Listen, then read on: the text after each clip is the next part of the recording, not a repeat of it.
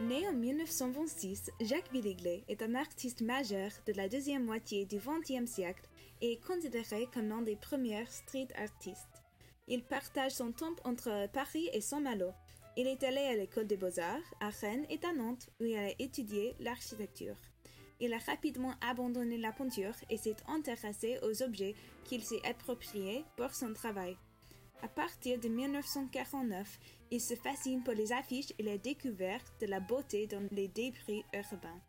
Puisqu'il a toujours vécu dans des villes, il est attiré par l'architecture, les couleurs, la typographie et de la société d'après-guerre. En 1960, il a rejoint les nouveaux réalistes avec Yves Klein, Armand et Jean Tinguely, où la groupe s'est focalisée sur la société de consommation florissante. Jacques Villeglé est présent dans les collections prestigieuses au Centre Pompidou, au MoMA et au Tête Moderne, entre autres. Jacques Villeglé, bienvenue à le Creative Process podcast. J'habite Paris depuis 1947 environ. Je viens de Bretagne et je suis né en 1926. Et donc, juste d'abord, que vous rappelez de, quand vous parlez de campeur et l'évolution de vos mémoires de... Oui. Vous voyez, il y a eu une guerre, 40-45, où il y avait le fascisme, donc il n'y avait pas d'information. Euh, la peinture Picasso, on connaissait le nom, euh, le monsieur qui peint un œil à la place du nombril. C'est tout ce que je savais à l'âge de 17 ans. Et j'ai trouvé un livre de 1926, la date de ma naissance, parlant des peintres actuels, Braque, Picasso et Miro. Et puis tous les peintres figuratifs qui existaient, Van Dongen. Donc c'était un effet nouveau.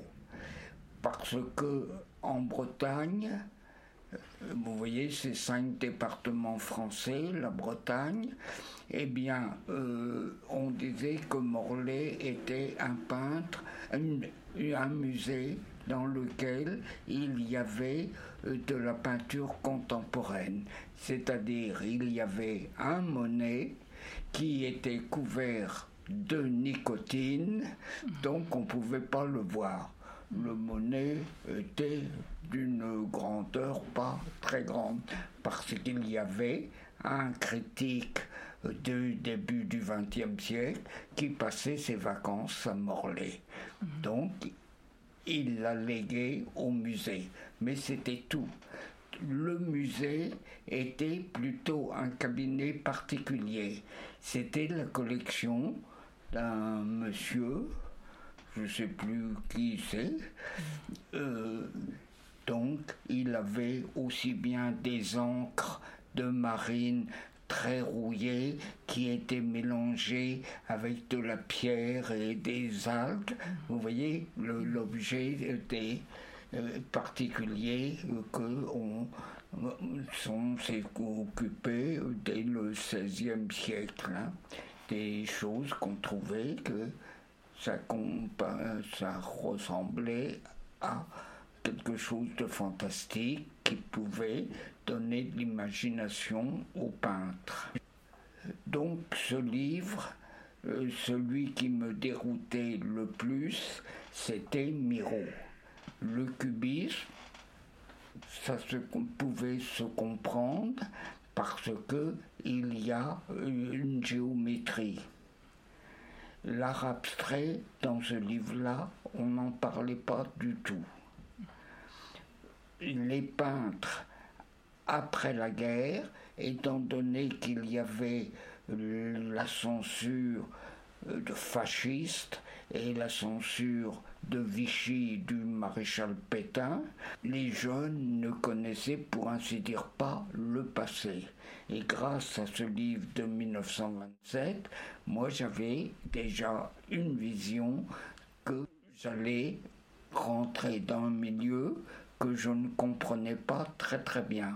Mais c'est cette interrogation sur ce qui se faisait, parce que toutes les reproductions étaient des photographies noires et blancs, et en plus de ça, tramées. C'était un livre que l'éditeur avait fait. Maintenant, on prend soin aux photographes. Les photographes d'artistes sont vraiment spécialisés. La photographie a fait énormément de progrès. Tandis qu'à cette époque-là, les photos avaient des trames différentes. En plus, hein. Miro, c'est celui que je comprenais le moins, parce que ça m'avait l'air du n'importe quoi. Des zizi, et des lettres, des petites lettres toutes petites d'un côté, le cubisme, la lettre euh, typographique de l'imprimerie, ça une architecture. Et j'ai toujours une tendance à l'écriture. J'ai été élevé chez les jésuites qui ont beaucoup voyagé en Chine et euh, partout en Asie, etc. Donc, euh, dans les collèges de jésuites, l'écriture chinoise, il y en avait. Donc, ces caractères. Et quand j'avais 15 euh, ans, je faisais croire à mon voisin que je savais écrire en japonais, en chinois et tout. Et je ne sais pas s'il me croyait. Bon, il est mort jeune dans un accident d'avion, donc je ne peux pas l'interroger à l'heure actuelle pour dire ce qu'il pensait de mes signes que je faisais. Vous voyez, j'ai tout de suite été intéressé parce que dans les collèges de jésuites, il y a toujours ces inscriptions qui m'intéressaient, euh, euh, mais je n'avais aucune culture picturale à cette époque-là, Ingres était déjà un, un problème parce qu'il avait ajouté une côte à une femme pour qu'elle soit un peu plus longue. C'était une audace euh, extraordinaire.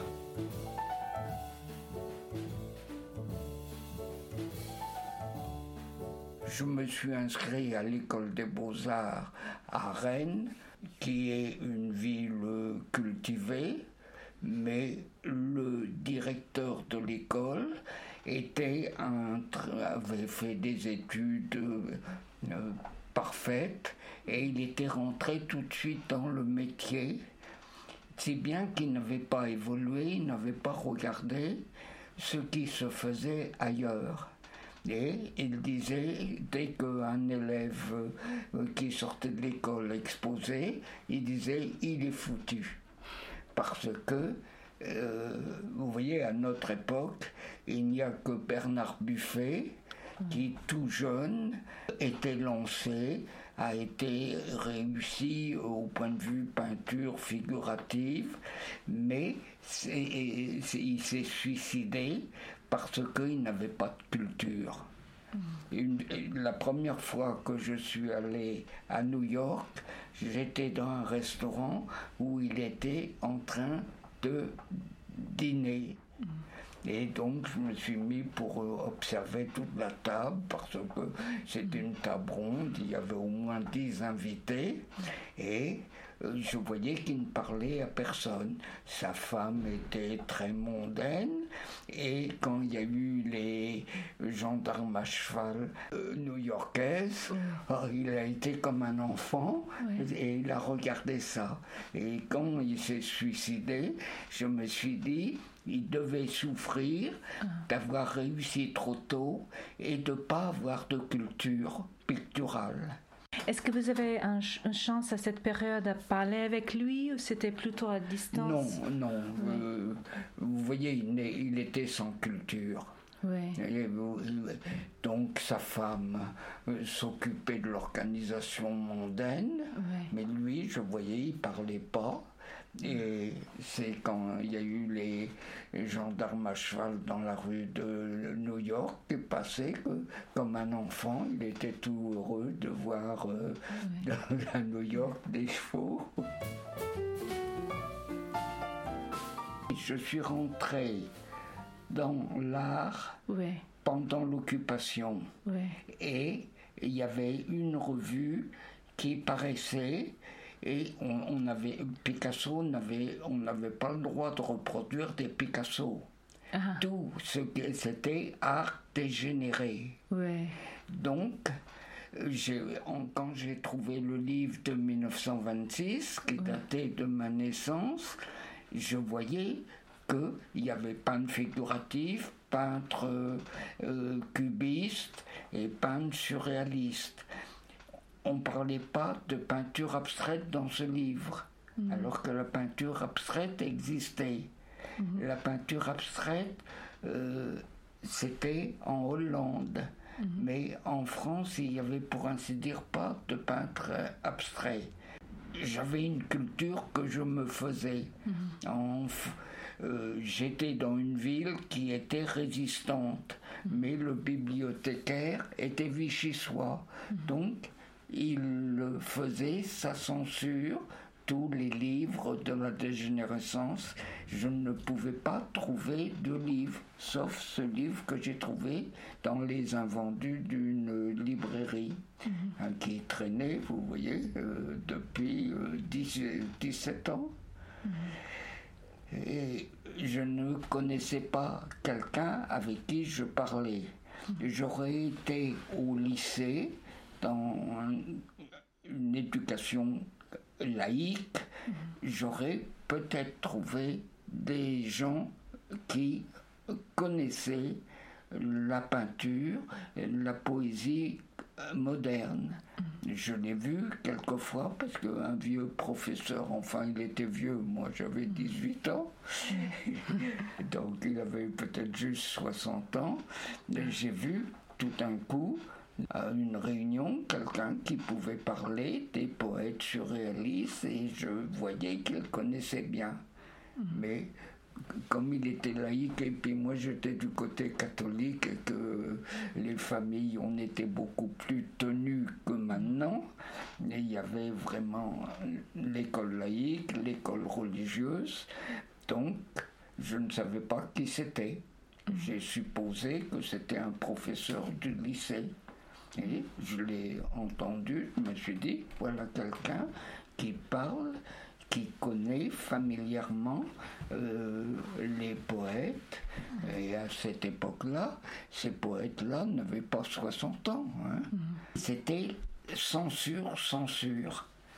Et j'étais le seul à m'intéresser. Euh, personne d'autre s'y intéressait. Euh, comme j'étais nul dans les études parce que j'étais déjà sourd. Et euh, la médecine n'avait pas fait les progrès qu'elle a à l'heure actuelle. En plus de ça, euh, le médecin qui, chez qui sa femme allait décéder. Donc, il ne lisait peut-être pas les livres euh, sur l'évolution qui quand même, euh, on savait que certains de mes défauts, on pouvait les étudier, les corriger. Il y avait cette censure, hein, euh, la censure euh, vichysoise et la censure du nazisme allemand. Concernant votre surdité, si vous pensez votre surdité à c'est une influence de votre vision artistique. Oui, alors, on devient artiste, mhm. c'est inexplicable. Mhm. Euh, ma famille, on était sept enfants. Hein. Mhm. Et je suis le seul à vraiment euh, être allé à l'extérieur. Je n'ai, pour ainsi dire, pas d'examen. J'ai, mais euh, j'étais inquiet et euh, j'ai travaillé chez un architecte. Je me suis dit, pour gagner ma vie, je vais faire architecture. Parce que euh, quand on fait de l'architecture, on peut, on, peut gagner sa vie. Et j'étais doué dans le dessin, ça. Et ce que j'ai fait comme métier pour euh, gagner ma vie, c'est que j'ai travaillé dans l'administration, surveillé les bâtiments. C'est-à-dire que je contrôlais les architectes de l'avant-projet à la réception du bâtiment. Donc c'était un travail qui n'était pas enfermé parce que j'ai des amis qui savent dessiner le dessin industriel, mais seulement ils ne peuvent pas travailler. Parce que quand vous avez fait du dessin toute la journée, le soir, vous avez besoin de vous défouler. Donc j'ai gagner ma vie en contrôlant les travaux, c'est-à-dire euh, bah, une fois par semaine j'avais un chauffeur avec euh, une voiture. Et puis j'allais visiter les chantiers, je surveillais que l'architecte donnait son projet dans le temps, euh, je le contrôlais. Je regardais s'il répondait bien au programme. Donc, j'avais pas plus d'une heure ou deux heures de travail de bureau. Et le mhm. reste, je pouvais me promener. Mhm. Je pouvais équilibrer une vie pour gagner ma vie. Et j'étais marié, trois enfants. Bon, c'était que c'était pas la fortune, mais je pouvais avoir une vie équilibrée. Donc, à cette époque, je voudrais. Euh, j'aimerais euh, imaginer qu'est-ce qu'il y a quand vous êtes déjà à Paris ou vous êtes à Campos à cette époque? euh, J'étais dans le Morbihan. Mhm. Vous voyez le golfe du Morbihan, Carnac. J'ai commencé à l'école des beaux-arts de Rennes, mais qui était une ville un peu endormie à cette époque-là. Alors je suis allé à Nantes qui est une ville commerciale euh, plus importante et euh, qui était complètement démolie. Donc mhm. j'ai fait mes études d'architecte, mais sans avoir l'intention d'être architecte, mhm. mais parce que les études d'architecte vous forment plan, coupe, élévation et la fonction pour laquelle on construit. Ça m'a donné un, euh, équilibre culturel et intellectuel.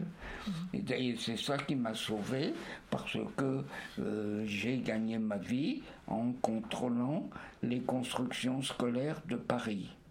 Donc, euh, vous voyez, c'est sérieux. Quand il y a un incendie ou quelque chose, eh bien, du fait que vous avez contrôlé, vous avez fait attention à toute la sécurité, la hauteur des marches, la longueur, les fenêtres, qu'il n'y ait pas de porte dans un espace qui donne sur il faut que les portes donnent sur des endroits différents au cas d'incendie, etc., etc.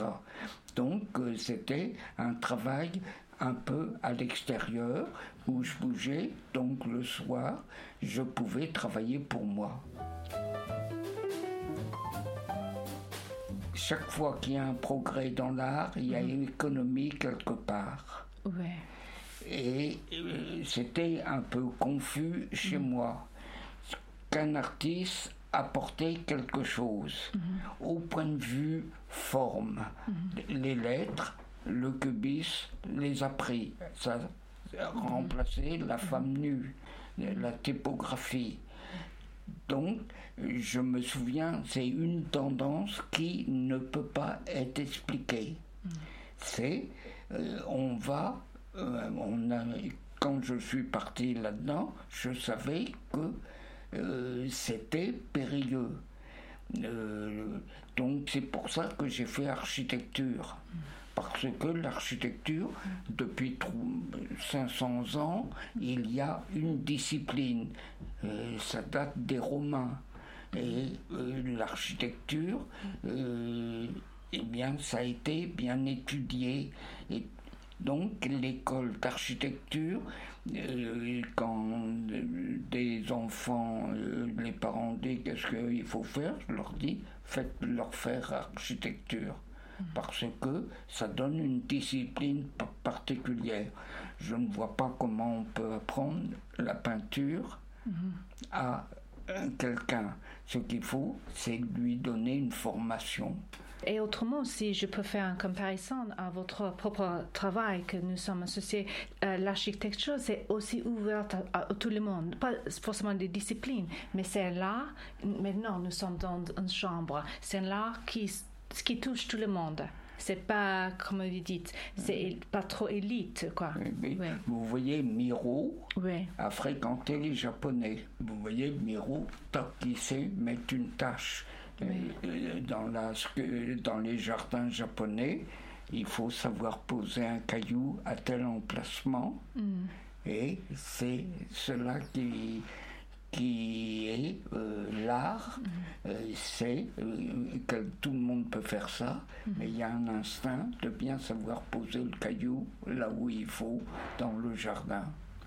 Et c'est quand il y a eu en Bretagne, il y a un grand lieu fait par un épicier artistique, il a commencé par Miro. Et l'ambassadeur du Japon est venu et a dit que dans son éducation, il avait euh, travaillé avec des Japonais. C'est très intéressant, les, rituels, les influences de culture. Euh, mais nous n'avons pas touché les premières sculptures que vous avez faites et puis les premières affiches. Comment vous avez trouvé le courage de dans respect à le métier que tout, le monde voit, mais ne voit pas euh, la possibilité. Mon premier objet est un fil de fer que j'ai trouvé dans le port de Saint-Malo. Mm. Je connaissais pas Calder, je connaissais pas, euh, je connaissais peut-être euh, une sculpture fil de fer de Picasso, mais qui était baroque. Tandis que là, je trouve un fil de fer et tout d'un coup, je me dis, je n'ai rien fait et c'est une sculpture. La seule chose que j'ai fait, c'est pour l'étoffer, trouver un autre fil de fer que je pouvais mettre ensemble. Deux objets pour leur donner vraiment une force. Et euh, donc, il y a dans l'art l'évolution quand il y a économie. Donc j'ai économisé le travail. Il y a les, les artistes d'imagination, mais euh, Victor Hugo, euh, il fait dans un esprit romantique, mais c'est toujours la réalité. Donc, euh, moi, je savais parce que la typographie m'intéressait. Pourquoi la typographie m'intéressait? Mhm. Je ne peux pas vous le dire. C'est parce que euh, je sais que euh, quand j'ai vu les tableaux cubistes, j'ai compris, c'est Braque surtout, parce que Braque était peintre, et il faisait les, les titres des magasins pour gagner sa vie. Mm, Donc, il, euh, faisant ça, il a et, quand il faisait ça, il se disait c'est plastique, donc il a, introduit la typographie dans la peinture pour elle-même. Et, donc euh, moi je suis arrivé par ça. Mm. Euh, je ne peux pas expliquer pourquoi. C'est que le premier livre que j'ai acheté, au prix de 1919, vous voyez C'était euh, euh, Notre-Dame par l'Angène D de Fernand Léger. Ah, Où il y a toute la typographie. Et, les caractères sont pas des caractères élégants, c'est des caractères qui sont faits pour les affiches. C'est des caractères qui doivent être très lisibles, mais sans élégance, parce que ces caractères sont bien construits. Mhm. L'architecture et des, la typographie bien construite. Vous voyez, ça se. Donc, l'architecture euh, me donnait une discipline. Parce que euh, quand vous faites la façade, vous devez penser au plan, vous devez penser à la coupe et à quoi ça servira, comment les gens vont circuler là-dedans. Donc euh, c'est l'architecture qui m'a équilibré. Et les affiches, il y euh, au début, quand je prenais des affiches, il n'y avait pour ainsi dire pas de figuration. Il n'y avait que de la typographie. La figuration est arrivée dans les années 60. Euh, j'ai un peu de figuration avant, mais très très peu. Et les années 60, quand le pop art est arrivé, eh bien, euh, je me disais, le pop art, euh, Fernand Léger, certainement il aurait vécu, il aurait été très proche du pop art et il aurait évolué avec les pop artistes. Et donc, vous rappelez-vous cette période Maintenant, euh, tout est reproduction dans les fiches. C'est intéressant pour nous. C'est comme euh, que les, gens actuellement fait à la main les affiches. Oui, oui, euh, tout était composé. Ah. Euh, maintenant, tout est à l'ordinateur. Mm. Quelqu'un, n'importe qui, peut faire une affiche avec des figurations et mm. tout. Il n'a plus besoin de savoir dessiner. Il suffit de savoir ce que l'on veut. On prend une image toc et on l'applique, on l'agrandit, et mm. on met les couleurs qu'on veut, etc. Et quand, dans les affiches, quand l'image est arrivée, j'ai eu peur que ça démolisse la construction. Parce ah. qu'une une lettre, une mm. typographie est construite, tandis que la figuration, eh ben, ça allait peut-être partir dans n'importe quel sens, que ça ne serait peut-être moins plastique. Et donc, et je me suis dit, il faut que je l'introduise euh, tout de même. Je mm. dois accepter mm. et je dois regarder et euh, trouver que ça me forçait à penser euh, différemment. L'artiste, c'est quelqu'un qui doit être informé. Euh, c'est pour ça qu'on est dans des grandes villes. quand vous êtes vraiment devenu, vous pouvez devenir ermite. Mais au départ, il faut se mélanger avec tout le monde.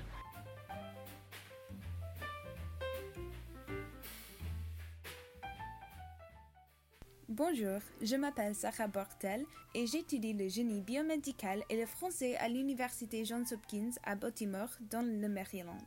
Je suis une podcasteuse pour l'art, l'environnement et la recherche scientifique pour le creative process. La réflexion sur la manière dont on devient artiste m'intéresse beaucoup. Jacques Villeglet, pour sa part, pense que ce processus est inexplicable. À mon avis, on est uniquement en être. Nous ne nous résumons pas une seule chose. Il existe une certaine fluidité ici. Un être évolue entre plaisir de créer et d'expertise. Bien que je sois étudiante en ingénierie, l'art et le processus de création, d'exploration et d'expression m'intriguent vraiment.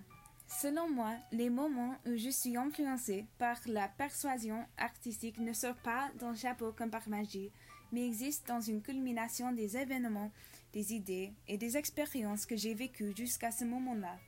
Ce processus est inexplicable, mais est unique, car un seul changement pourrait causer un changement dans l'œuvre qui est créée. Dans mes études, nous appelons cela le chaos. Les comportements qui commencent de la même manière, mais qui, avec un seul changement, sont trouvés à la fin dans des lieux dramatiquement différents.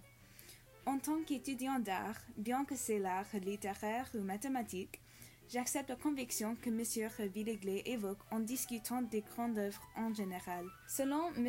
Villeglet, n'importe quelle grande œuvre doit être contradictoire.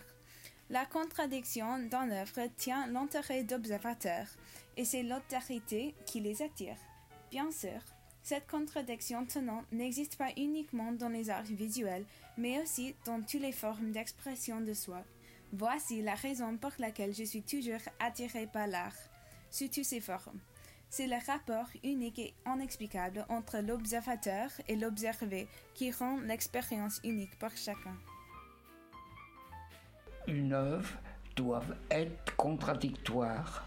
Une œuvre, pour euh, évoluer, doit changer. Et donc, je suis un regardeur et je dois évoluer avec euh, la société. Pour qu'une œuvre soit riche, il faut qu'elle soit contradictoire. Donc, euh, mes catalogues, je les ai construits par thème.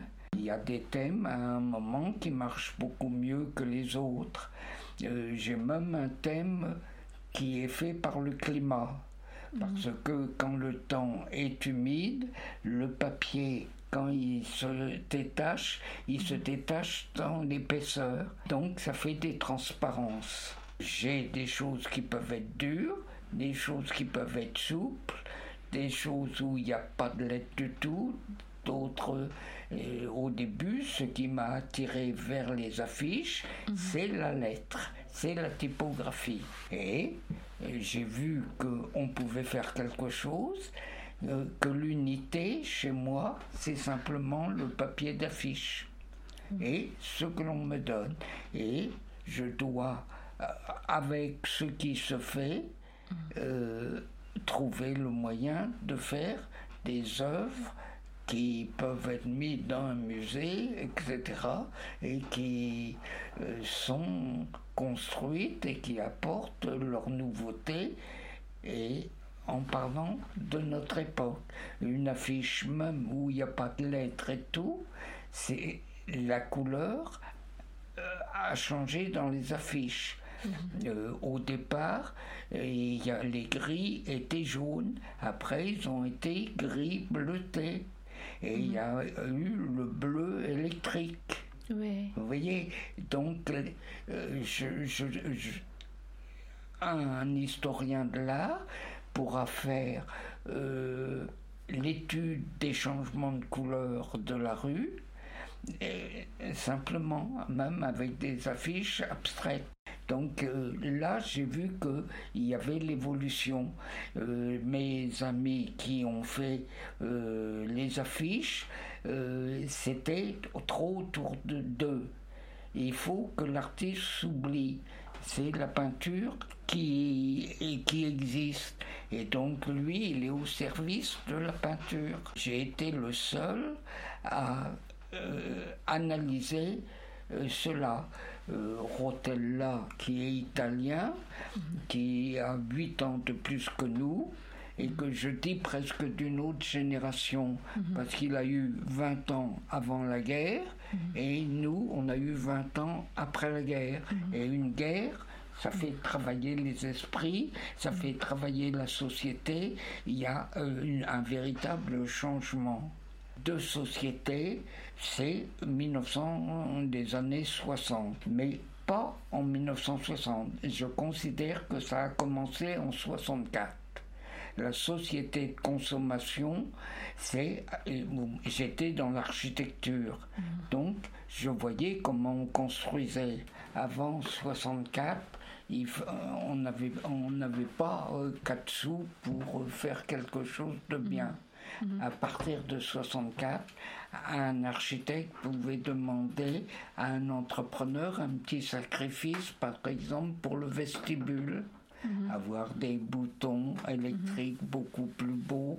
Et l'entrepreneur, eh ben, pour faire plaisir dans la première pièce, eh bien, celui qui mettait les boutons électriques dans la première pièce mettait des plus beaux boutons, mhm. euh, un autre euh, mettait une peinture beaucoup plus fine, etc. Et j'ai remarqué que c'est à partir de 64. Et euh, Andy Varol, vous voyez quand il est, comment il est sorti. Mhm. Et je euh, j'ai bien regardé la vie de Andy Warhol parce que c'est mhm. ma génération, mhm. mais c'est quelqu'un que j'aurais jamais voulu avoir sa biographie. Ah oui.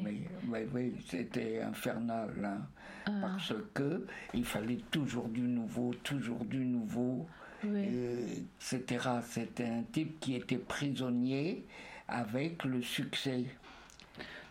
Oui, c'est important. C'est une chose importante. Et aussi, c'est une chose importante que le succès, parce que pour vous, c'était pas immédiat, parce que vous avez cette milieu, cette période architecturale, cette période de Roi de Paris.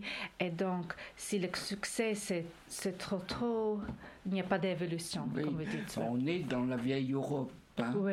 Vous voyez, les Américains, mm. c'est euh, quelque chose de plus dynamique Mm. Euh, où il y a moins de tradition.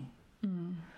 Euh, euh, alors que si vous visitez l'Amérique, l'Amérique a eu la chance de la Révolution française. Mm-hmm. Parce que avec la Révolution française, tous les artistes euh, peintres, les entrepreneurs n'avaient plus de travail. Donc ils sont partis en Amérique et ils ont apporté leur qualité. Et ça, euh, quand j'étais en Amérique, tout d'un coup, je me suis dit, mais hein, oui, ils avaient la culture, mais c'est les entrepreneurs se mettaient au style de gens qui vivent euh, différemment. Mais euh, en France, euh, les châteaux, c'était fini. Les châteaux ont, été reconstruits euh, en 1830 par là. Mais entre 1800 à Paris, vous avez une rue entière qui date l'année de la mort de Louis XVI. Vous voyez? Et là, on comprend que si vous vous occupez pas de politique du tout, mais seulement comme c'est une période louche, un ennemi peut vous dénoncer. Et euh, Robespierre, il pouvait pas parce que la force de la foule était plus forte que lui. Et de tous les désastres, et vous voyez, les guillotinés aussi, hein. parce que euh, maintenant on a, la, on a peut-être une culture de la révolution. Tandis qu'en 89, il n'y avait pas de culture de révolution. Et donc, euh, euh, il faut une culture. À l'heure actuelle, les politiques euh, ont, la, culture de révolution, donc ils peuvent prévoir. Donc c'est intéressant dans vos œuvres. je parle de, des œuvres pas, maintenant de l'alphabet, le travail ça, les sculptures, parce que vous avez euh, des thèmes et des matériaux différents. Mais je parle maintenant des affiches. Euh, euh, c'est toujours au courant de notre temps, mais c'est intéressant parce que maintenant vous avez 93 ans et mais toujours il reste un, le voix de la révolution dans les affiches et à la même fois c'est un dialogue avec la culture commerciale les cultures de cinéma, de Je voudrais parler de votre euh, processus parce que c'est quelque chose que vous intervenez pas trop. Pourquoi j'ai voulu partir dans la peinture alors que je ne sais rien dans les arts graphiques, mm. que je me suis pas beaucoup occupé d'apprendre à dessiner. Mm. Je ne sais pas dessiner vraiment, mm. euh, mais je regarde les choses et euh, je sais qu'un artiste doit faire quelque chose qui n'a pas été fait. Donc euh, le caractère avec euh, des gens comme Fernand Léger était devenu plastique. Hein. Une lettre typographique était devenue plastique. Et donc c'est là où ça m'a plu. Hein. Ça m'a plu que je me disais je m'en sortirai. Quand j'ai pris la première affiche, je savais qu'il y aurait évolution dans l'affiche. Donc, que euh, les artistes, pour vivre, ils doivent euh, évoluer, surtout à notre époque. Hein. Ils doivent évoluer. Et je savais que l'affiche, c'est quelque chose qui évoluait. C'est parti, euh, Paris était la capitale de l'affiche.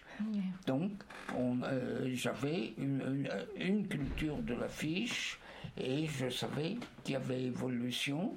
Donc, euh, une affiche que je prenais, eh bien, cinq ans après, euh, d'autres feraient des mm. affiches différentes et ça se transformerait comme ça. C'est en regardant bien Et euh, quelquefois, ce que je faisais me heurtait. Mm. Mais je sais que quelquefois, les tableaux qui euh, vous heurtent, c'est ceux auxquels on pense après. Oui, et je pense que c'est vrai. Je voudrais parler de, de, vos. Il y a le livre qui va être publié bientôt, mais vraiment, vous êtes une espèce, si je peux dire, une espèce de historien de votre temps, un peu. Euh, vous êtes toujours en dialogue. Et donc, euh, quand vous cherchez pour les, les affiches, euh, où sont les, les, quartiers de Paris les plus riches pour vous? Où est-ce, que vous trouvez les meilleurs endroits ou les meilleures périodes pour les affiches aussi? Parce qu'il y a des tendances. Hein, oui, parce que, bien entendu, on ne mhm. peut plus faire des peintures, le sacre mhm. d'un homme politique, etc. La photo photographie mm. est venue en concurrence. Mm. Euh, euh, j'ai vu euh, les, les, peintres du 19e siècle, ils mm. faisaient, ils faisaient de la photographie, c'est extraordinaire. Hein. Mm-hmm. Ils arrivaient à ça et il a fallu changer la photographie. Donc tous les types qui étaient doués dans quelque chose euh, sont passés euh, à autre chose. Et c'est là qu'on doit toujours, on doit comprendre que ce que l'on fait, il faut que ça change la société. Et je savais que la photographie allait raconter l'actualité et moi j'allais la raconter d'une autre façon. J'allais raconter, j'allais, euh, euh, si on cherche les affiches, eh bien il y a un style, eh ben je peux plus les retrouver. Mmh. Euh, et donc j'ai arrêté les affiches euh, euh, en l'an 2000, 2000, 2001. J'ai mhm. arrêté pour ainsi dire.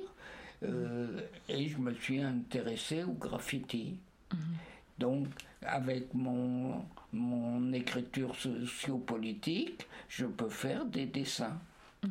Je peux faire, je pourrais faire de la peinture, mais je fais surtout du dessin.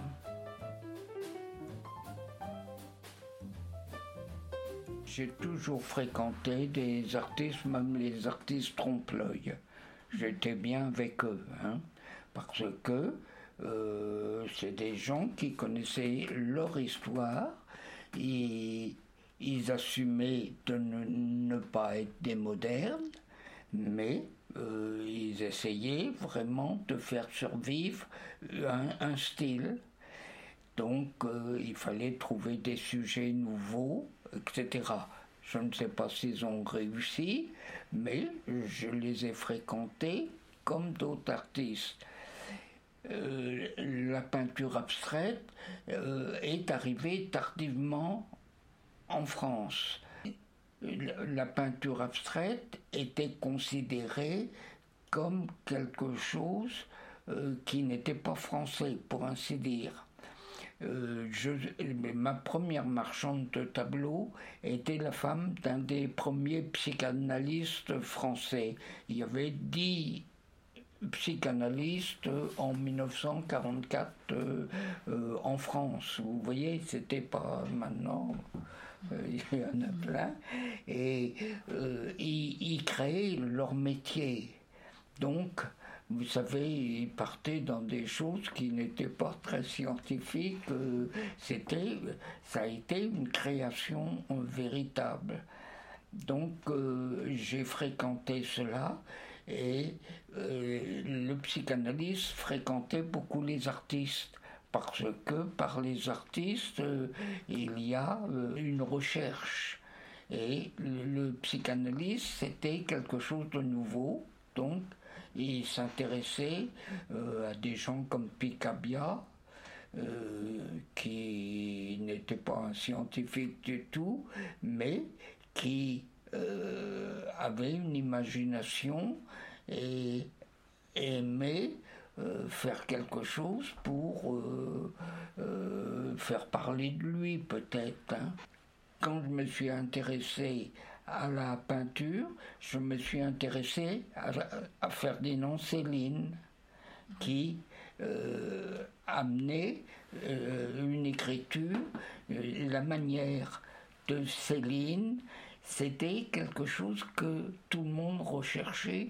Beaucoup d'écrivains recherchaient le langage parlé.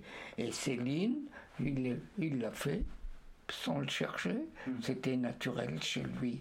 Vous voyez, c'est Céline, c'est quelqu'un qui euh, il a été blessé à la guerre de 14-18, donc il hmm. avait toujours des bruits dans les oreilles.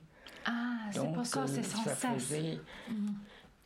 Et c'est quelqu'un, euh, vous voyez, sa femme a toujours gardé un métier. Et il a gardé toujours la même femme qui était danseuse. Elle a eu euh, des élèves qui sont arrivés à des grands, grands postes. Hein. Vous voyez, parce que il aimait la musique. Il aimait la musique, le rythme, etc. Mais tout le monde cherchait, les écrivains savaient qu'il y avait quelque chose à faire de ce côté-là. Et lui, il l'a fait. Vous voyez, c'est là où les choses sont inexplicables. Oui, donc pour euh, retourner au l'alphabet et le travail que vous faites très beau dans le niveau de, la sculpture sur, euh, ça, sur bronze, sur euh, des carrés magiques. C'est un art de la rue. Vous voyez le graffiti. Mhm. Donc, le sator, ça a l'air de rien, mais on en trouve euh, sur la frontière euh, de l'Asie et de l'Europe. Hein. Mhm. C'est quelque chose qui s'est euh, distribué partout. C'est pourquoi mhm. ce carré magique? Pourquoi? Parce que Sator, le, le, latin, euh, Veni Creator, euh, vous voyez, c'est musical et tout. Et le Sator, c'est sa sonorité, certainement, qui a fait son succès. Parce que le, Sator, à, à, Pompéi, vous en trouvez cinq ou six. Donc, c'est pas quelque chose d'unique. Et euh, ça, même en, dans des pays en Afrique, un missionnaire a noté, mais il savait pas le dessin, mais il savait sa tort, allez, va, tenait opérate.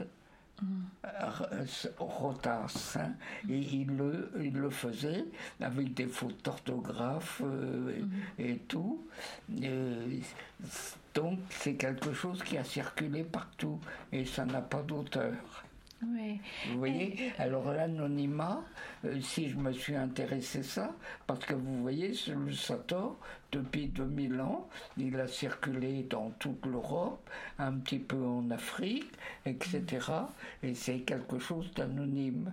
Et c'est pour ça que j'ai créé le lacéré anonyme parce que je pouvais prendre le matin une affiche euh, qui était toute douce et l'après-midi une affiche euh, très construite et un peu violente. Alors, mm. j'étais le vulglé de l'affiche du matin ou de du soir. Alors, mm. pour euh, ne pas être complexé, je dis, c'est le lacéré anonyme qui le fait. Le lacéré anonyme, c'est comme le juif errant, c'est un personnage imaginaire. Et, mais ça faisait que je n'avais plus à me faire de complications, que je m'intéressais au lacéré anonyme. Si je peux dire, euh, c'est comme un journal intime de Jacques Viglet, à la même fois un journal intime, un biographe de notre temps. Et je suis intéressée parce que c'est, c'est comme vous avez créé euh, ce, alphabet, par exemple. j'imagine, nous, nous, nous, regardons une sculpture en bronze, euh, yes, euh, vous, trouvez. oui. comme par hasard, c'est la monnaie américaine, la monnaie européenne et la monnaie de l'Asie. Oui. Donc, euh, vous voyez, c'est euh, mettre en valeur cela. Donc des gens vont me dire que je cherche à travailler avec l'argent et tout. Non, parce que le dollar, si on a eu la victoire, c'est grâce au dollar qui, mm. et le débarquement des Américains qui euh, vous savez, c'était quelque chose de... Euh, le nombre de morts euh, du premier jour, c'est fantastique. Hein. Mm-hmm. et, mais ça a été fait avec le dollar. Et en plus de ça, c'est du corten. Et les bateaux, c'était mm-hmm. des bateaux en corten. Parce que le corten, c'est la rouille qui défend le métal. Ah, Donc, euh, pour la marine, c'était parfait. C'est intéressant parce que c'est vrai que nous, nous oublions à l'ouest, mais évidemment, les gens qui sont nés en Asie, hein, c'est toujours dans, notre tête que chaque lettre, c'est pas juste un geste, c'est pas juste une réflexion de nos périodes, c'est actuellement un symbole euh, qui cache les, les, personnages. Ouais. Bah, vous voyez, on est à une époque où on tuerait bien le symbolisme et tout, mhm. euh, où tout est trop euh, avec un, il faut faire vite, il faut faire brillant, il faut donc euh, en amenant le corten, en amenant tout ça, ça, ça ramène l'artisanat, le mhm. métier, euh, euh, la photographie, on appuie sur un bouton, et, mhm. mais seulement les photographes réfléchissent. Hein. Je voulais faire euh, des sculptures comme ça, mais mhm. ils n'avaient pas l'argent pour le faire, alors j'ai fait qu'en carré, parce que c'est facile à faire.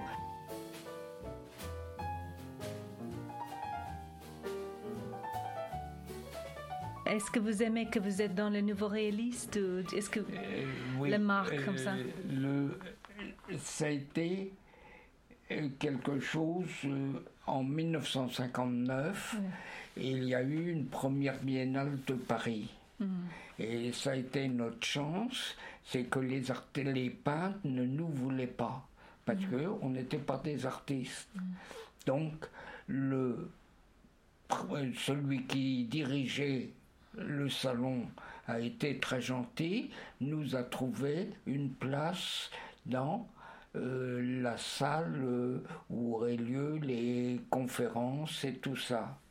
Et ça avait, euh, ce type, c'est Raymond Cogna, c'était quelqu'un qui était en bout de carrière, 60 ans, mhm. et qui était plutôt pour la peinture figurative. Mhm. Mais il avait une culture, il avait vu ce qui s'était passé en 1920 et tout, il avait vu que des peintres qu'il n'aimait pas eh ben, avaient réussi, mhm. euh, il avait vu que leur travail, eh ben, c'était pas son genre, mais euh, ils avaient une véritable carrière et tout. Donc il nous a protégés et on était à part dans euh, la salle, l'auditorium. Et euh, ça a fait que on est sorti des rangs. Et à ce moment-là, Pierre Restani, euh, qui était un jeune artiste, un jeune critique, de 29 ans, le métier de critique n'existait pas. Hmm. Euh, à cette époque-là, euh, les critiques, ils faisaient ça, mais ils avaient un autre métier. Hmm. Mais euh, Restani, on peut dire du mal de lui parce qu'il était très égocentrique, mais il voulait, il assumait la critique comme une fonction positive, tandis que les autres, ils étaient critiques parce que ça leur apportait un peu d'argent, etc. Mais ils étaient des écrivains, ils étaient ceci, et euh, la critique leur donnait des rapports avec les journaux. Et euh, comme de ce fait-là, améliorer leur situation. Un écrivain, c'est euh, le métier. Les, artistes, ils réussissent, ils réussissent euh, plus vite. Et le, en général, les, les plasticiens euh, sont mieux lotis que les écrivains et les poètes surtout. Oh, le po ouais, les poètes, c'est Oui, comme. ouais. Vous voyez Ah. Donc j'ai compris tout ça Mhm. et donc j'étais à un endroit et je devais faire euh, une sculpture euh, de ce genre-là. Mhm. Et c'était trop compliqué pour eux. Et au niveau de l'inspiration, de quel livre, euh, de quel site peut-être architectural, euh, pas architect- euh, archéologique, euh, lequel livre est-ce que vous trouvez inspiration pour cette période de vos travaux? Dans quel livre je Oui, le- de quel livre est-ce que vous trouvez inspiration, de quel écrivain ou de quel site euh, archéologique? Parce qu'il y a aussi une archéologie avec tout ça. Euh, Vous voyez euh, Michaud, hein, Henri Michaud. Vous voyez, c'est, c'est, une phrase d'Henri Michaud qui est assez importante. Là, ce sont les signes. Vous voyez, je m'intéresse à tous les signes. Ça, c'est les signes euh, des, euh, des gens qui cherchaient le travail en Amérique. Vous voyez, dans les films de 1920, on voit ça, des gens qui prennent le train en marche parce qu'ils cherchent du travail. Euh, c'est ce qu'on appelle les hobos. Et les hobos, euh, il y en a un, un- un écrivain euh, américain qui s'est occupé des- du pôle Nord, les chiens, tout, on demandera à ma fille, qui en parle un petit peu. Les hobos, c'était les ouvriers qui cherchaient du travail, donc qui prennent, et qui n'ont pas un sou, qui prennent le train en marche. Et donc, euh, souvent, mais ils ont la jambe coupée parce qu'ils ont raté leur coup. hein. Parce que euh, euh, la police les empêchait. Mais euh, les ouvriers, il fallait partir de, de l'Est pour aller à l'Ouest ou toc. Et c'était quelque chose qu'on voit dans les films muets de. Euh, je, je me souviens avoir vu des- dans des films muets euh, des hobos. Vous voyez les affiches lacérées, euh, la bourgeoisie était en. J'ai eu des collectionneurs. Ouais. Euh, alors un collectionneur, il aime faire le livre de sa collection. Oui. Eh bien, il m'a acheté une, une affiche alors qu'il avait déjà fait le livre de sa collection. Et sa veuve a dit, mais avoir une affiche lacérée dans un salon, vous savez, c'est ça choque. Parce que ça vient de la rue. Oui. C'est l'art de la rue. Oui. Donc, il a fallu combattre ça, même euh, au point de vue des officiels. Et donc, ça a été une bagarre pour rentrer vraiment dans le métier. J'ai eu des marchands avec qui euh, j'ai bien travaillé, puis tout d'un coup, ça s'est écroulé parce que c'était de la fiche. Ça, euh, c'était très dur à vendre. hein. Euh, en plus de ça, il y en a un euh, qui était plus âgé que nous. Et ben, il mettait son affiche à l'envers pour que ça soit plus, que ça fasse oublier les lettres. Donc euh, moi, c'était vraiment, il, il fallait que j'impose que c'était dans la rue, que c'était la lacération, etc. Donc, euh, vous voyez, mes signes sociopolitiques, ça vient de la rue aussi. Ça vient d'une chose politique aussi. C'est euh, Nixon qui arrive à, à Paris et est reçu par le général de Gaulle. Alors, euh, c'est vraiment un événement, hein, parce que de Gaulle euh, a toujours été en guerre contre les Américains. hein. Il a eu beaucoup de mal avec eux. Il était pris pour un fou et il n'a été accepté que lorsque, à la libération, Roosevelt a vu qu'il était bien accueilli à Paris. Donc, Mais avant, il le prenait pour un fou. Il n'avait pas d'argent, il n'avait. Euh, avec Churchill, il s'engueulait. C'était. Euh, donc, il a été accepté que parce que, euh, à la libération, et, et on a vu qu'il était populaire. Je voudrais savoir, qu'est-ce que vous avez compris dans votre longue carrière euh, comme euh, vos œuvres sont un, miroir, de la société française et maintenant avec globalisation, euh, vous avez vu une évolution. Ce que De Gaulle uh-huh. lui parlait peinture, c'était pas son genre. Hein. Donc il avait un ministre, André Malraux, qui euh, a fait attention à moi, mais j'avais pas d'argent. Sans ça, il m'aurait payé un voyage en Amérique. Euh, tout d'un coup, je l'ai compris, c'était au Canada. Il envoyait Niki Tsinfal Tinguely, parce que Tinguely, en tant que Suisse, eh ben, trouvait tout de suite de l'argent pour y mhm. aller. Niki Tsinfal était peut-être ruiné, mais c'était une milliardaire ruinée mhm. à beaucoup de, de millions quand même.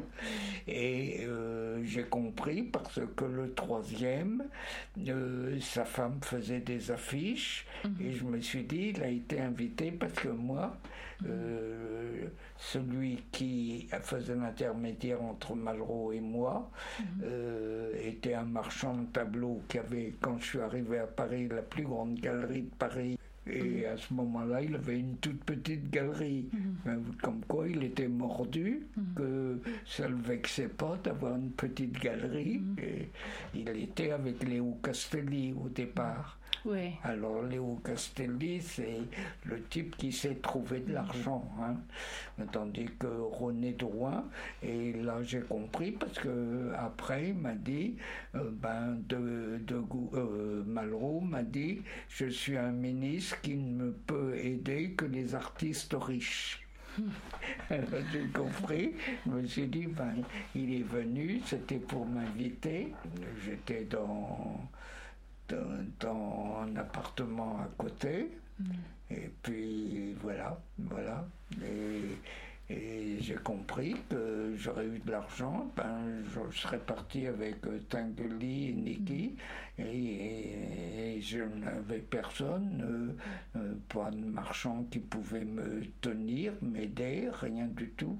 Mm. Donc Malraux a dit, je ne peux aider que les artistes riches. Hein, mais euh, à, Malraux, on lui reprochait de ne pas avoir d'argent, mm. mais il avait des relations. Mm. C'était un type qui travaillait beaucoup pour mettre en rapport un artiste, un artiste, le Corbusier, s'il a construit, c'est aux Indes, il a construit toute une ville. Mm. Eh bien, c'est que Malraux s'est dit le Corbusier était un désordre fou. Euh, un projet, il se lançait dans le projet, mais une fois qu'il était parti, il s'en occupait plus. Donc, il a convoqué avec son chef d'atelier, avec qui était brouillé, à cause de ce défaut de Le Corbusier. Il n'en voulait plus. Donc, il les a convoqués ensemble. Il a dit réconciliez-vous. Sans ça, vous n'avez pas le travail. Donc, euh, il a construit une grande ville et ça marche très bien. Donc, c'est une question importante. Le rôle de l'État et le rôle des collectionneurs aussi, le rôle de marché d'art au soutien des artistes euh, et l'œuvre ce qui est important, c'est avoir euh, un marchand qui, mhm. qui fonctionne. Hein. Mhm. Et tout ce qu'on dit sur les marchands, ben, c'est pas commode parce qu'ils peuvent faire faillite tout le temps. Mhm. Donc, euh, je ne sais pas si vous avez entendu parler d'Ambroise Vollard. Oui, oui avec Picasso et sa suite, voilà. À la fin de, de la, euh, sa biographie, mhm. on, dit on ne sait pas si Rouault aimait son marchand ou ne mhm. l'aimait pas. Parce que c'est toujours la lutte pour euh, le, marchand, il faut que l'artiste travaille et puis c'est pas le même rythme. Hein. Donc, euh, euh, Rouault et Manson, Ambroise Vollard, ils ne pouvaient pas travailler, mhm. et mais euh, Ambroise Vollard me forçait à faire des choses pour que ça marche et trouver la clientèle. Donc, euh, on est conscient que le travail peintre et marchand, c'est si le marchand a les qualités de l'artiste, ça marche pas. Il doit avoir des qualités de marchand et l'artiste des qualités d'artiste. Hein. Donc c'est deux choses différentes. Hein. Hmm. Et il faut dire que nous sommes, euh, hier était le dernier euh, jour de FIAC, vous avez les tableaux dans la, à FIAC, et donc l'évolution, je ne sais pas, il y a 20 ans, ou peut-être la dominance des, des fadas. Oui, mais vous voyez le tableau qui est à la FIAC à l'heure mm. actuelle, si j'avais commencé par ça, mm-hmm on m'aurait fait une réputation épouvantable. Mm. Vous voyez, parce que c'est un sujet épineux. Mm. C'est des affiches qu'on ne trouvait que en banlieue. Mm. On n'en trouvait plus à, Paris, pour ainsi dire. Et c'est, euh, je disais, c'est des affiches pour les camionneurs. Alors vous voyez, c'est comme culture, c'est pas. Et quand j'ai fait l'exposition, me suis dit, si j'avais commencé ma vie avec euh, ce sujet-là, mm-hmm. on, aurait dit c'est un voyou. Donc, euh, non, c'est. Et vous voyez, euh, je peux faire des affiches de voyous aussi. c'est je peux faire des choses élégantes et des choses de, de voyous. Ah. Et et là, j'ai eu une chance formidable. J'avais un photographe que j'ai pu inviter pendant que je, que je la serrais et mm. tout. Donc j'ai vraiment euh, la photographie au moment où je les prends. Mm. Et, et, puis, si vous avez euh, parce qu'il y a un changement avec les affiches, comme vous avez mentionné. Il n'y a pas. Je pense que toujours Paris, c'était le, comme il dit, la vie d'affiche. Oui, oui, oui, Paris était vraiment la capitale. Hein. Euh, euh, les, les affiches, les dessinateurs venaient de l'étranger, mais mm. Paris, Toulouse-Lautrec. Mm, aucune affiche de Toulouse-Lautrec n'a été collée sur les murs. Ah. ah ok, ils étaient tous collés. Oui, c'est bizarre comme ah. ça, si les gens C'est les collectionneurs d'affiches mm. qui se disaient Toulouse-Lautrec est fait pour des affiches. Mm. Donc, le, l'imprimeur d'affiches commander des affiches à Toulouse-Lautrec simplement pour les vendre. Euh, j'ai cherché, je suis allé à la Bibliothèque nationale, je me disais je vais trouver une carte postale avec une affiche de Toulouse-Lautrec dans la rue. Mm. Et aucune n'a été collée dans les rues. Mm. Ça a été, vous voyez, c'est que Paris était la capitale de l'affiche qui avait vraiment des collectionneurs d'affiches que l'affiche était considérée comme euh, quelque chose qui représente notre époque. Oui. Et aussi, Paris, je pense que c'est aussi un des capitales de la lecture aussi, une audience intéressée comme vous à la texte. Et maintenant, nous avons une évolution des affiches, beaucoup mm. soit numériques. Donc, si vous commencerez aujourd'hui, d'être inspiré par les affiches, il a changé. Comment est-ce que vous, si vous pensez aujourd'hui? Euh, Promenez-vous dans Paris, vous n'avez plus d'affiches. Hein. Il n'y a plus, ça, mm. n'existe plus parce que la, la télévision, mm. euh, les publicitaires la font à la mm. télévision. Oui. Donc c'est un peu triste pour vous? Ah, ben, Non, euh, quand j'ai arrêté, on en trouvait encore dans les banlieues. Ouais. Mais euh, vous voyez, euh, je suis allé à New York, j'ai bah, bah, j'ai ramené que des choses comme, comme ça. Hein. Oui. Euh, pas euh, à Los Angeles, pareil. Euh, en Allemagne, j'ai ramené. en- D'Italie, j'avais Mimo Rotella qui était italien. J'aurais pu, j'en ai ramené quand même, mais je faisais attention de ne pas en faire trop. J'en ai quelques-unes euh, d'Italie. Euh, j'ai j'exposais plutôt à Nantes parce que avec Mimo Rotella, euh, il venait bien à Paris. Nous on l'accueillait, mais qu'on aille trop chez lui, il n'était pas content. Euh, vous voyez, alors qu'on l'a accueilli chez lui, on, on l'a accepté, mais il a compris l'affiche en regardant ce qu'on en fait. Il avait pris des affiches, mais il les mettait à l'envers. Il les voyait comme un plasticien, mais il ne voyait pas parce qu'on était à une période où la peinture abstraite primait. Et donc, j'ai toujours travaillé contre la peinture abstraite à cause de ça. Hein. Euh, euh, je- et les peintres abstraits, il n'y avait pas une véritable histoire de l'art. Euh, les Allemands abstraits, euh, euh, clés, on l'a découvert après. Euh, Picasso était très jaloux de Clé. Il est jaloux. Et Elle elle est il a jaloux. été horrible avec Clé. Oui. Il passait dans le pays, Clé. Donc, il devait rendre visite à Clé, qui était à peine connu en France, et Picasso l'a fait attendre jusqu'à 9h du soir, alors qu'il aurait dû arriver à 3h de l'après-midi. Donc, comme quoi, Picasso était très très jaloux. hein. C'est peut-être un peu physique aussi, parce que je remarque aussi à la jalousie, parce qu'au niveau de... oui, oui. ouais. Donc c'est important de mentionner, vous, vous parlez des gens qui sont considérés, certains de gens euh, parlaient comme les génies du mandat.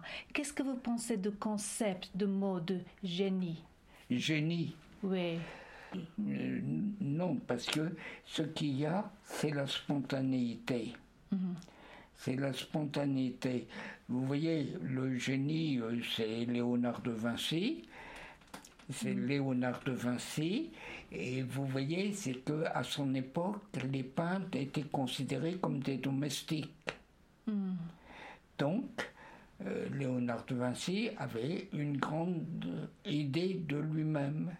C'est pour ça qu'il en a fait très très peu. Et il les faisait faire par des... Presque tout est fait par des assistants. oui, j'ai l'impression, ouais. Il surveille, il Oui. surveille. Euh, celui qui a compris très très bien cela en France, c'est Robert Lebel. Euh, quelqu'un que j'aimais beaucoup, euh, que j'aurais pas aimé fréquenter plus que cela. C'était vraiment un type euh, intelligent. Et euh, il a été ami de Marcel Duchamp, parce que Marcel Duchamp aurait voulu être conseiller. Marcel Duchamp, je ne l'ai jamais fréquenté. Parce qu'il avait la prétention, euh, il était trop prétentieux. Et il disait toujours, euh, euh, vous les jeunes, vous faites que ce que l'on a fait. Bon, bien entendu, on est des héritiers, hein, mais euh, on a fait des choses qui n'ont pas fait. Euh, L'histoire de l'affiche, c'est quand même une époque, c'est quelque chose qui, au point de vue formel, il n'y a pas de nouveauté, mais la façon de faire, de de dire que c'est la série anonyme, c'est un événement nouveau dans l'histoire de la peinture. Non, c'est- vraiment un, euh, comment dire, euh, Intéressant j'ai dans l'évolution de la j'ai peinture. jamais serré la main de Marcel Duchamp. J'ai été à des endroits où il était. D'abord, il, il- il demandait un petit salon pour pas être mélangé aux autres. Euh, Donc, euh, je trouvais ça. euh, Vous voyez, euh, Picasso était très dur avec les autres. hein. Mhm. Mais euh, il savait, euh, il était sociable. Hein. Mhm. Euh, ça s'est exagéré parce qu'il il fallait pas montrer qu'il vieillissait, donc il se cachait. et puis, il était très jaloux des autres. Donc, mais ça ne l'a pas tué. Hein. Je mm. connais des artistes qui sont morts de jalousie. Hein. Mm. Des fois, c'est quelque chose qui donne une force de là. Une force euh, mm. formidable. Et, mais il était cruel. Hein. Euh, des fois, mélangé au cachet d'un génie, je remarque, je pense que c'est la permission. Ah, c'est oui, la permission. Si on est assez talentueux, assez gêné, euh, c'est comme la permission d'être comme ça. Mais vous n'êtes pas comme ça, vous êtes ouverte. Picasso, son père, arrête de peindre. Oui. J'ai vu la peinture qu'il a ah. faite. Hein. C'est c'est un type qui réussissait tout à toute allure, hein, mhm. qui comprenait euh, très très vite euh, mhm. tout. C'est euh, mais il avait une fragilité, c'est mhm. que il se vengeait. je sais mais on m'a jamais raconté des vengeances, mais je sais que j'ai connu des gens qui ont essayé de tricher avec euh, euh, Picasso et on m'a dit qu'il a été très dur avec eux. Hein. Hmm. Mais sans doute il y a des gênés, on doit, on doit dire les, les gens ou les femmes très talentueuses, talentueuses qui soient gens sympas. Mm. C'est pas tout ça. J'ai l'impression très Da Vinci, da Vinci, même qui a un chef. J'ai l'impression que, parce que j'ai fait certaines interviews avec les historiens d'art sur le Louvre, ah, sur, mm. le, sur Da Vinci, presque, il célèbre ses 50, 500 année depuis son décès. Donc j'ai l'impression qu'il était sympa et pour être parlé avec les politiciens et pour être vrai. Euh, j'aurais connu Picasso, mhm. euh, c'est quelqu'un, si on lui marchait pas sur les pieds, il pouvait être très sympathique avec mhm. vous. Ça mhm. c'est et drôle, euh, etc. C'est quelqu'un que j'aurais certainement aimé fréquenter. mais il fallait se méfier de lui. Il mmh. fallait se méfier de lui parce que c'était un type très autoritaire. Mmh. Euh, euh, je l'ai vu qu'une seule fois. Hein. Mmh. Eh ben, j'ai compris que la notoriété, c'était épouvantable. c'était. Euh, sa dernière femme avait un appartement rue Gay-Lussac. Ah oui et il a dû intervenir pour quelque chose. Dans ah. les, il avait plusieurs appartements. Et je sortais mhm. euh, le boulevard Saint-Michel, mhm. je sortais des, du, euh, du jardin de Luxembourg mhm. et j'entendais Picasso, Picasso, Picasso. et il était comme ça. il courait. Il courait. Et vous voyez, il habitait en bas de Saint-Michel, hein, près de la Seine, et il a fait tout ça en courant. Mhm. Parce que euh, son chauffeur n'était pas là, un, imprévu. Ah. Donc c'est un type qui ne pouvait pas sortir dans la rue. Ah. Euh, il ne pouvait pas sortir. Ah. C'est euh, difficile. Liechtenstein, le, la croisée, mais dans la rue. Lui, il était dans la voiture. Mhm. Et Liechtenstein voit Picasso. Ah, et Picasso, il appuie il fait descendre la lucarne de la voiture et lui dit Vous me connaissez, monsieur? C'est drôle. J'ai connu, j'ai des amis qui sont des proches de Liechtenstein. quelqu'un euh, qui qu'on regrette de ne pas avoir connu, mais il fallait être très respectueux euh, avec lui. Euh, donc quand j'ai vu quelqu'un qui savait que la vengeance de, de Picasso, mais mm-hmm. j'ai compris qu'il fallait pas, elle était trop proche de lui pour que je lui demande de m'expliquer ça. Ah. Mais j'ai vu que Picasso, quand on le touchait, eh bien, il fonçait euh, très durement. Mm. vous voyez, euh, qu'il soit resté en, en, France pendant mm. toute l'occupation, c'est un miracle. Mm. Vous voyez, parce que euh, normalement, il représentait tout ce que les Allemands détestaient. Oui, peut-être c'est parce que certains gens, euh, certains gens quand même lui respectent au niveau d'art. Donc les artistes sont des fois protégés quand il y a un, cas spécial comme ça. Est-ce qu'il y a un autre, euh, autre personnage qui, artiste, qui a vraiment vous impressionné au niveau de l'art, leur personnalité, leur euh, rituel bizarre ou quoi? Bon, celui que j'admirais le plus au point de vue peinture, c'est Hartung. Euh, c'est vraiment euh, le premier gestuel.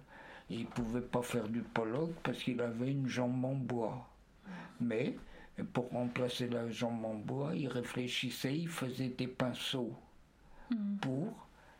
Et comme ça, il pouvait faire des choses qu'il ne pouvait pas, qu'il n'aurait pas d'agilité.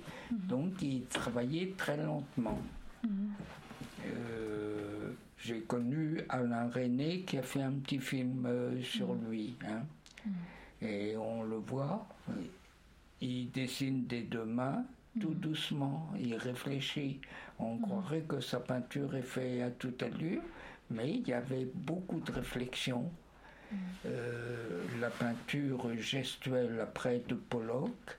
Euh, vous voyez, Picasso, quand il a fait euh, un, un, rideau de scène dans le sud de la France, il a donné un petit dessin comme ça et vous reproduisez. Hein. Et puis il est arrivé, c'était par terre, il a barbouillé comme Pollock et il a réussi.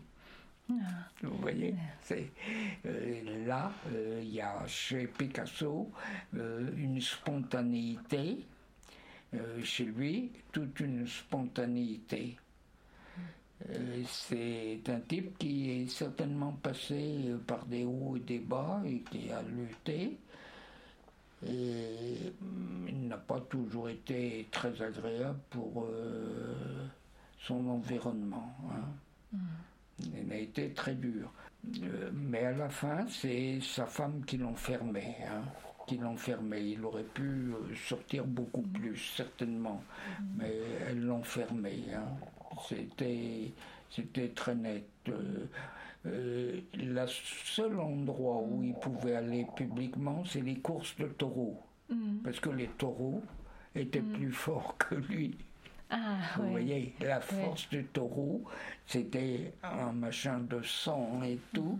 Et c'est le seul endroit où il pouvait sortir hmm. et se mélanger à la foule. Hmm. C'est curieux, hein? C'est curieux. Et vous, au niveau de... Vous êtes social, vous n'avez pas les, difficultés jamais avec les gens, vous êtes toujours... oui, parce que cette histoire de notoriété, hmm. euh, quand j'ai vu Picasso, je me hmm. suis dit, il faut faire attention.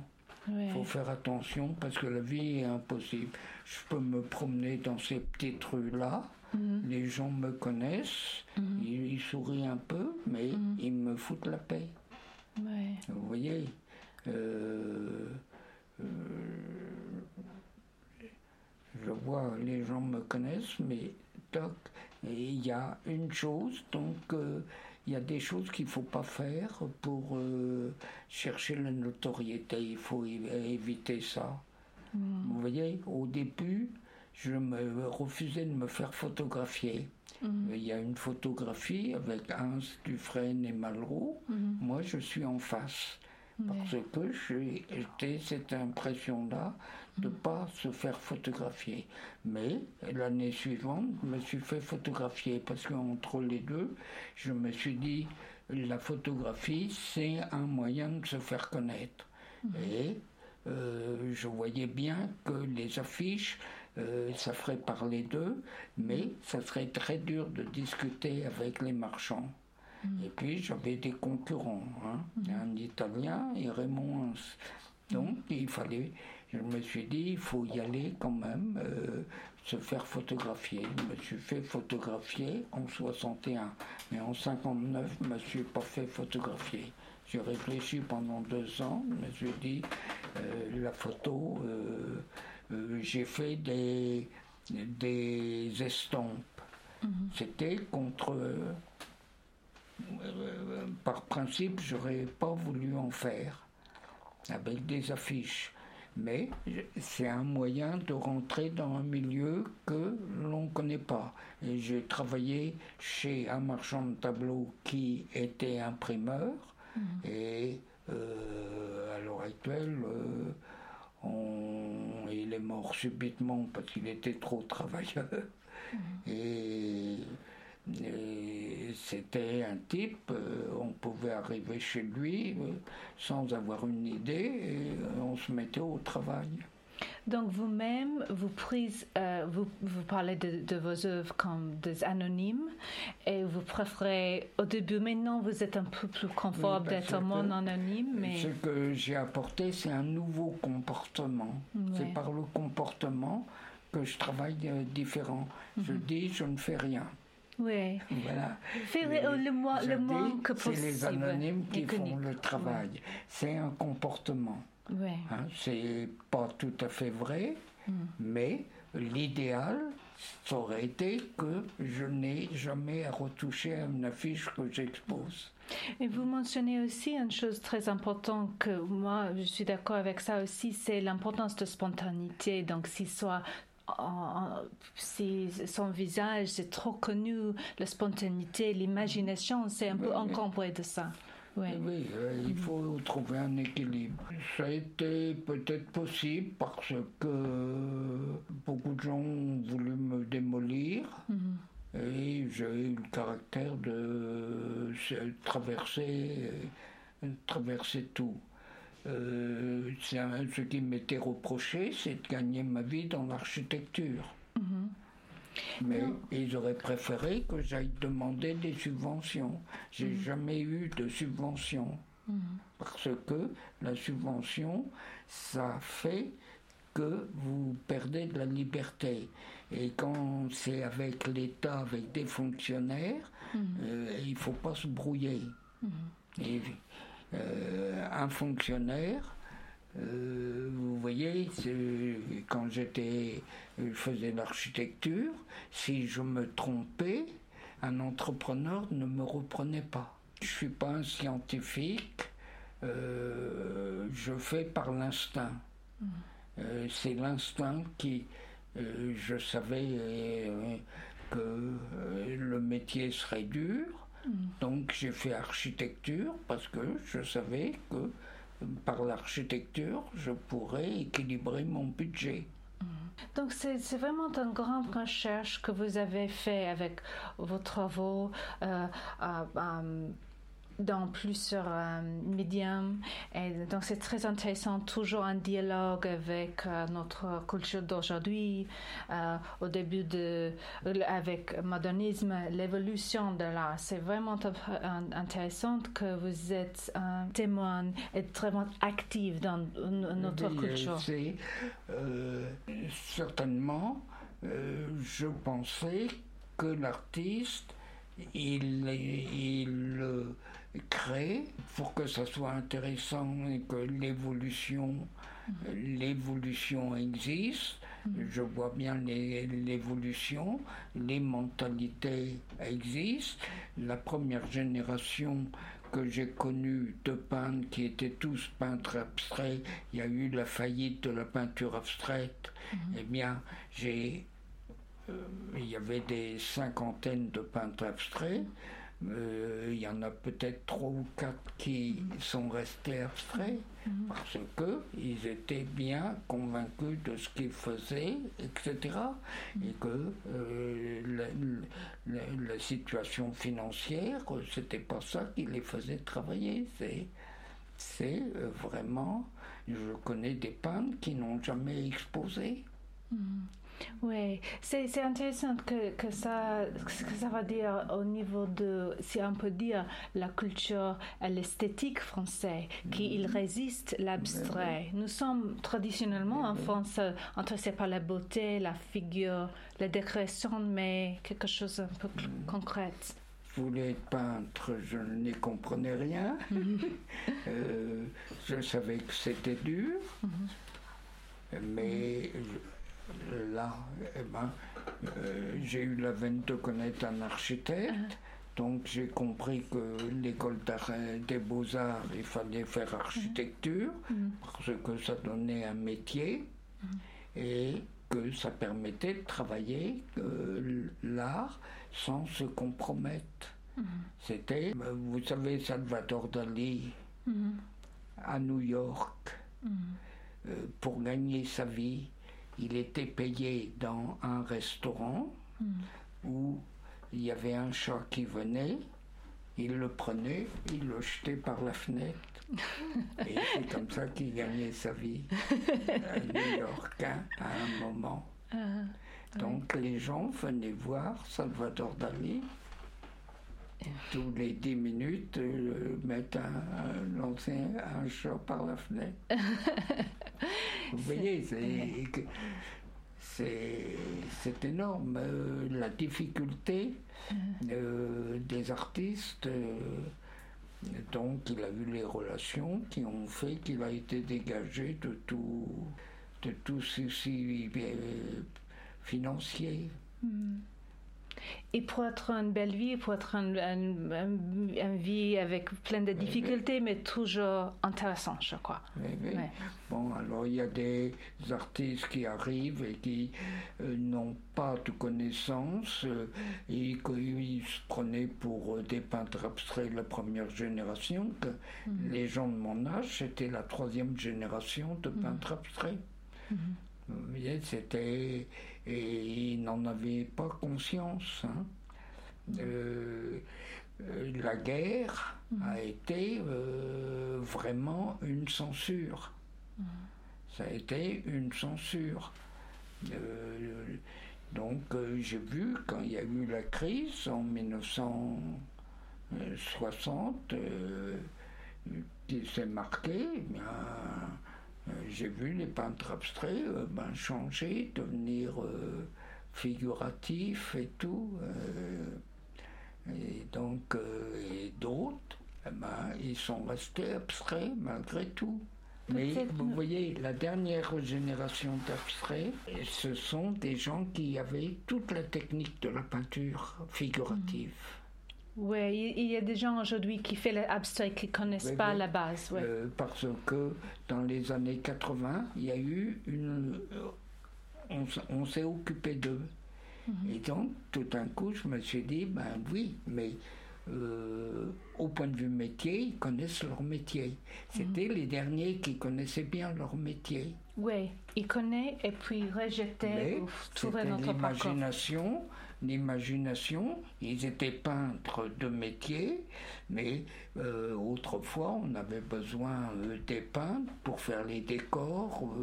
Euh, il y avait des décors qui duraient 24 heures simplement. C'était extraordinaire. Le métier de la photographie Je me souviens des premiers photographes. Mhm. C'était inouï, inouï. Euh, une photographie d'une famille, euh, on prenait rendez-vous, euh, le photographe se prenait vraiment pour un artiste, il venait, etc. C'était une photo de famille, hein. c'était tout un événement chez, chez le photographe. Hein. Donc, je voudrais juste faire un mot et donc euh, peut-être à la fin de la conversation, je voudrais faire juste un mot parce que c'est le Creative Process, c'est un projet éducatif. Nous avons une moitié des étudiants d'art, historiens d'art, conservateurs, une moitié les gens, les étudiants euh, de les sciences, de, la, de droit, d'histoire, quoi. Ils ne connaissent pas beaucoup d'art. Donc, mais ils sont très intéressants dans la, l'avenir. Je pense que vous parlez au, Deuxième Guerre mondiale, un moment de crise qui était important, qui a vous formé. Euh, maintenant, nous sommes dans une autre crise, un autre temps critique. Donc, nos, étudiants pensent de ça. Nous sommes dans un moment euh, critique. On, pense d'avenir et qu'est-ce qui soit important de tout ce que vous reflétez de votre vie dans ce milieu artistique, l'importance d'art, l'importance d'éducation, à la nouvelle évolution d'art quand vous pensez de l'avenir. Qu'est-ce que l'art a vous donné? Qu'est-ce que vous pensez soit une des importantes choses que l'art peut donner pour tout le monde? C'est quelque chose, on va par instinct. Mm-hmm. C'est une, une façon de connaître euh, les étrangers. Mm-hmm. Euh, c'est vraiment euh, c'est pas à Paris que mm. j'ai réussi, mm. c'est par l'étranger que j'ai mm. réussi. Parce que euh, j'avais entendu quelqu'un dire quand ça va pas en, en France, à Paris, euh, on disait à Paris, mais pas la France. Hein. parce que maintenant, elle a, euh, euh, en province, on trouve des gens mm. qui sont avisés, qui ont une, vraiment une expérience euh, avec les artistes, mais ça, c'est quelque chose de nouveau, pour ainsi dire. C'est mm. la, la décentralisation qu'il a créée. vous voyez, quand on a fait un musée au Havre, ça a été tout un événement. Mm. C'est tout un événement. C'est le Havre, vous voyez, c'est du temps de Malraux. Hein. C'est mhm. récent. Mhm. Euh, j'ai habité Cognac, mhm. qui était la ville euh, où il y avait là, statistiquement le plus grand nombre de millionnaires. À cette époque-là, on ne parlait pas de milliardaires, hein. on parlait de millionnaires. Et eh ben, le musée, je crois, était toujours fermé. Il devait être ouvert pour certaines cérémonies, pour une fête. Et euh, dans ce musée, j'y suis allé. 40 euh, ans après avoir habité Cognac, eh bien, euh, c'était des. Alors, c'est pour ça, c'était des maniéristes italiens. Alors c'était des femmes nues, euh, tout.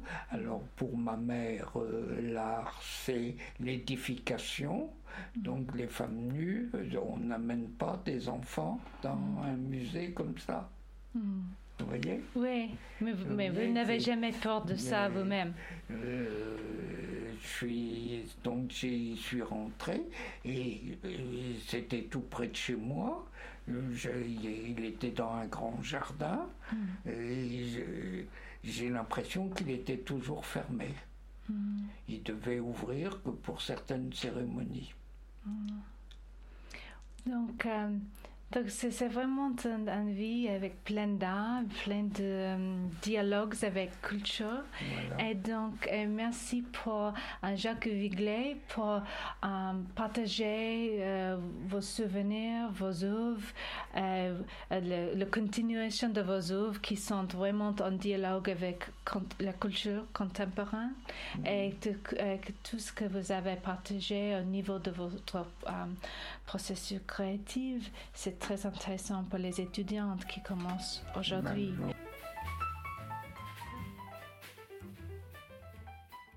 Le Creative Process Podcast est soutenu par la Fondation de Jon Michalski. Cet entretien était mené par Mia Funk avec la participation des universités et des étudiants. Le podcasteuse associée était Sarah Bortel. Le coordinateur du média digital est Anna Story Brown. Winter Time a été composé par Nicolas Anadoli et joué par l'Athénian Trio. Nous espérons que vous avez aimé ce podcast. Si vous souhaitez vous engager notre communauté créative, les expositions, les podcasts ou si vous voulez soumettre vos œuvres à la critique, envoyez-nous un message à team@creativeprocess.info. Merci de votre attention.